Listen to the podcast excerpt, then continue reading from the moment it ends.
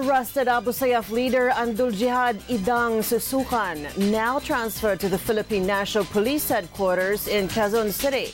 Authorities gearing up for investigations to uncover more information about the terror group. Most parts of the Philippines to retain their community quarantine classifications until the end of August.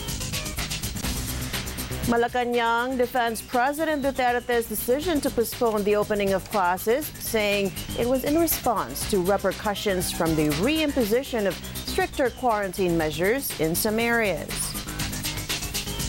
And global coronavirus cases surpass 21 million.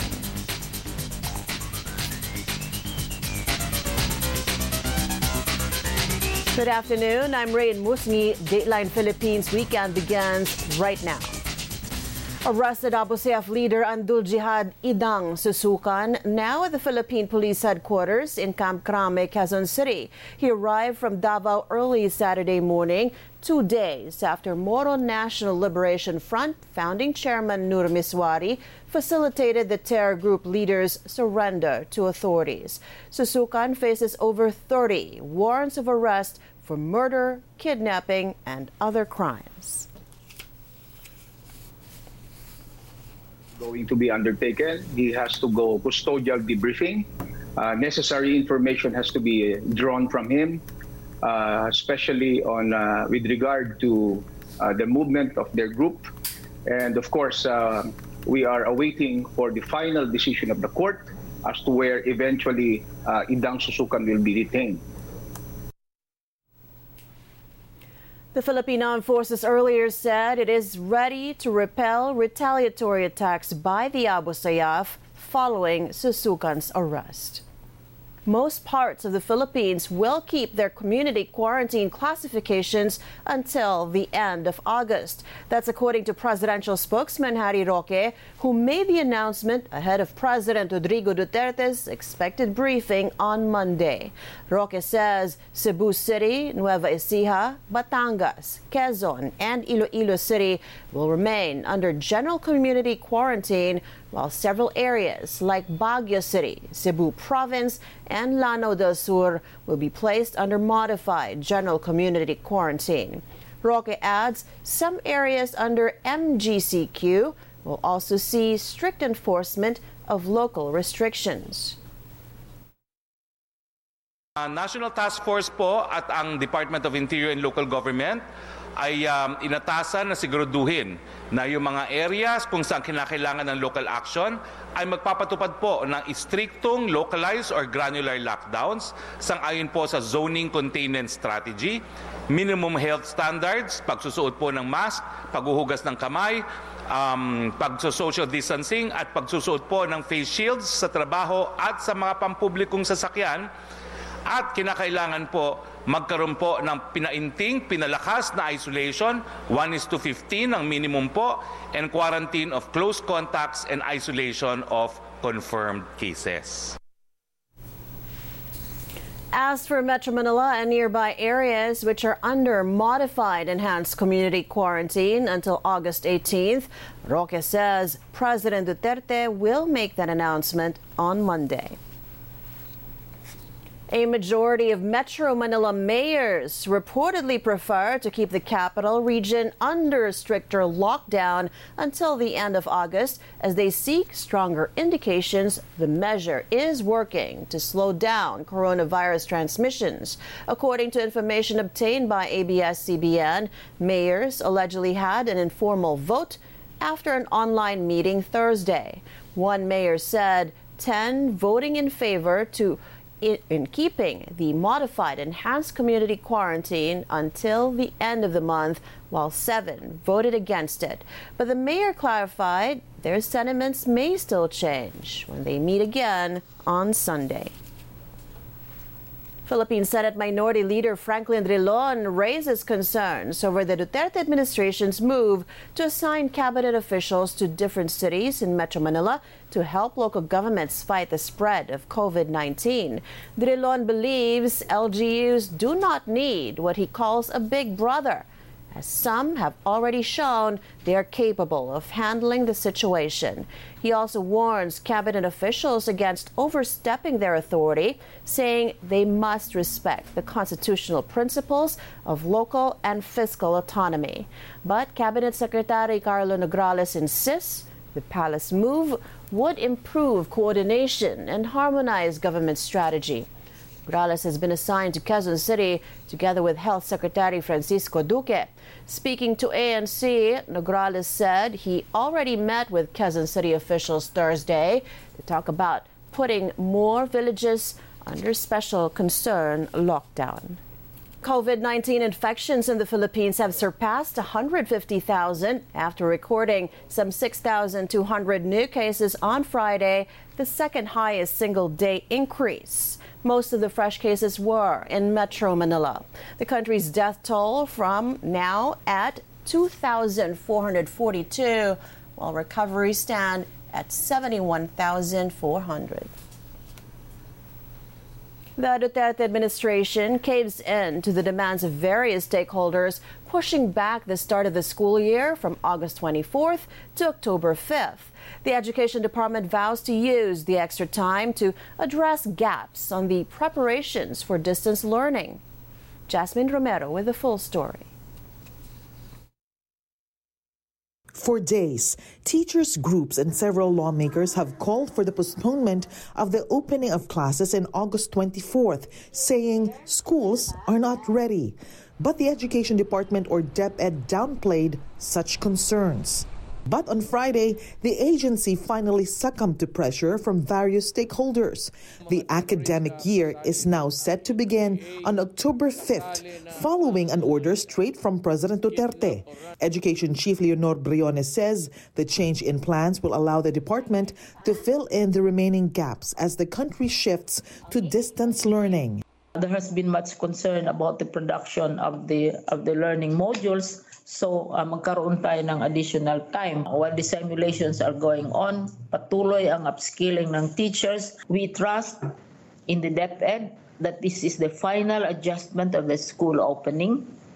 The new date of the school opening also applies to private schools, but if schools have opened their school year, they can continue.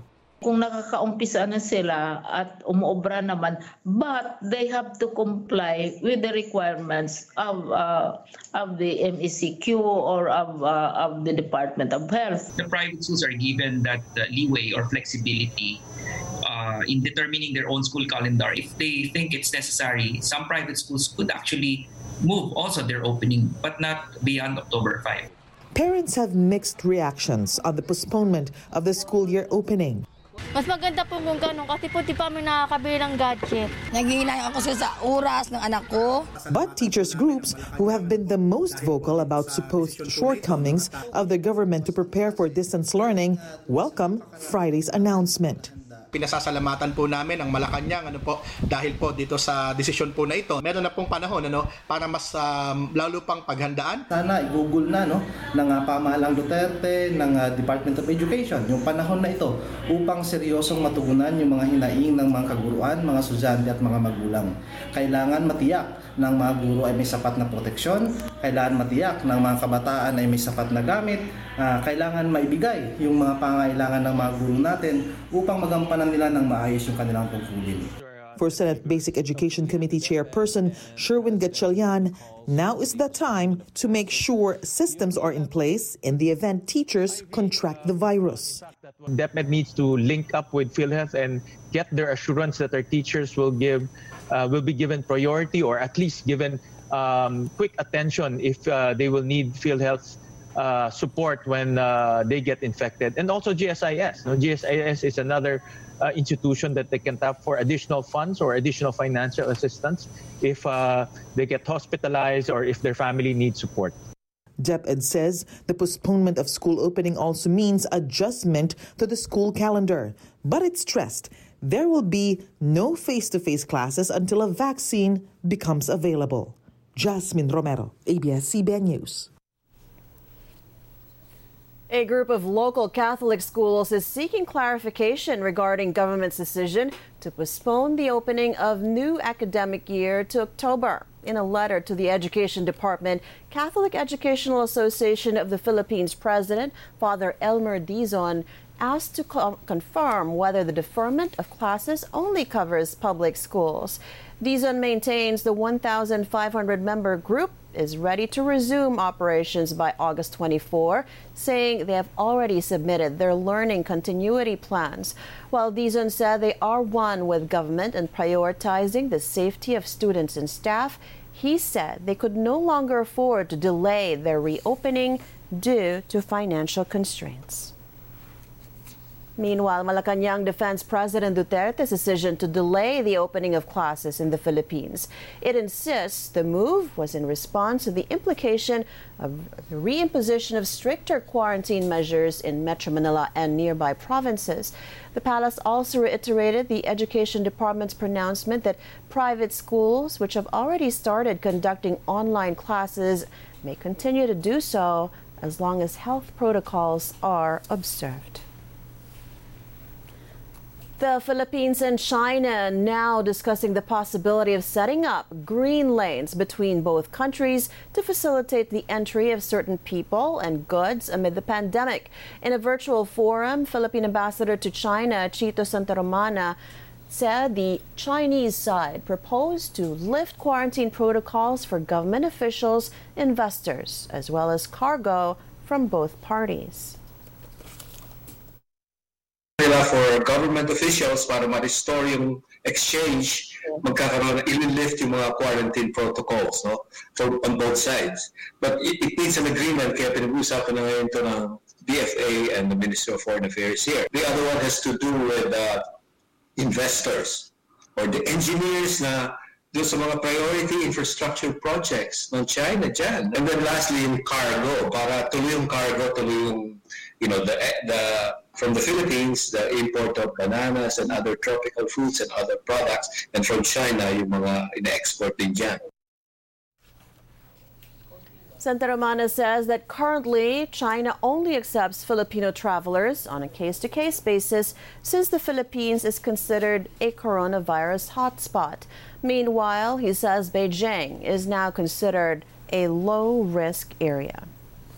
Coronavirus cases worldwide have surpassed 21 million based on the latest tally of Johns Hopkins University. Fatalities are now at 763,000, while recoveries top 13.1 million. The United States is still the worst hit country in the world with 5.3 million infections and 168,000 deaths. It's followed by Brazil and India. Despite getting approval from the Philippine Food and Drug Agency, a local medical expert warns against the use of a Chinese medicine for COVID 19 patients. Dr. Maricar Limpin, president of the Philippine College of Physicians, says the Chinese drug contains ephedrine, a stimulant which may have side effects on patients with hypertension and heart conditions. Hindi porke na-register yan sa FDA, ang ibig sabihin niyan ay uh, talagang pwede na namin gamitin. Sinasabi lang ng FDA, eh, since ginagamit na yan, available na yan sa China, ay kaya parang pwede nilang uh, gawing available yan dito sa atin. Hindi ho lahat ng uh, sold in the market, eh, ibig sabihin, eh, talagang sinasabi na ng FDA na pwede namin gamitin siya for COVID-19. Kasi it still has to undergo uh, clinical trials, no? Kasi ang remdesivir has been uh, there for quite some time. Pero ngayon, uh, for COVID-19, eh, may, may trial pa rin na ginagawa, no?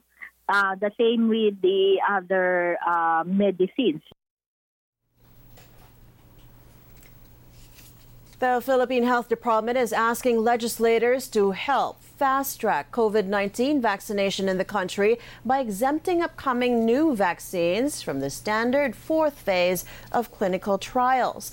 The agency emphasized under phase three, the vaccines would have already passed tests establishing their safety and effectivity.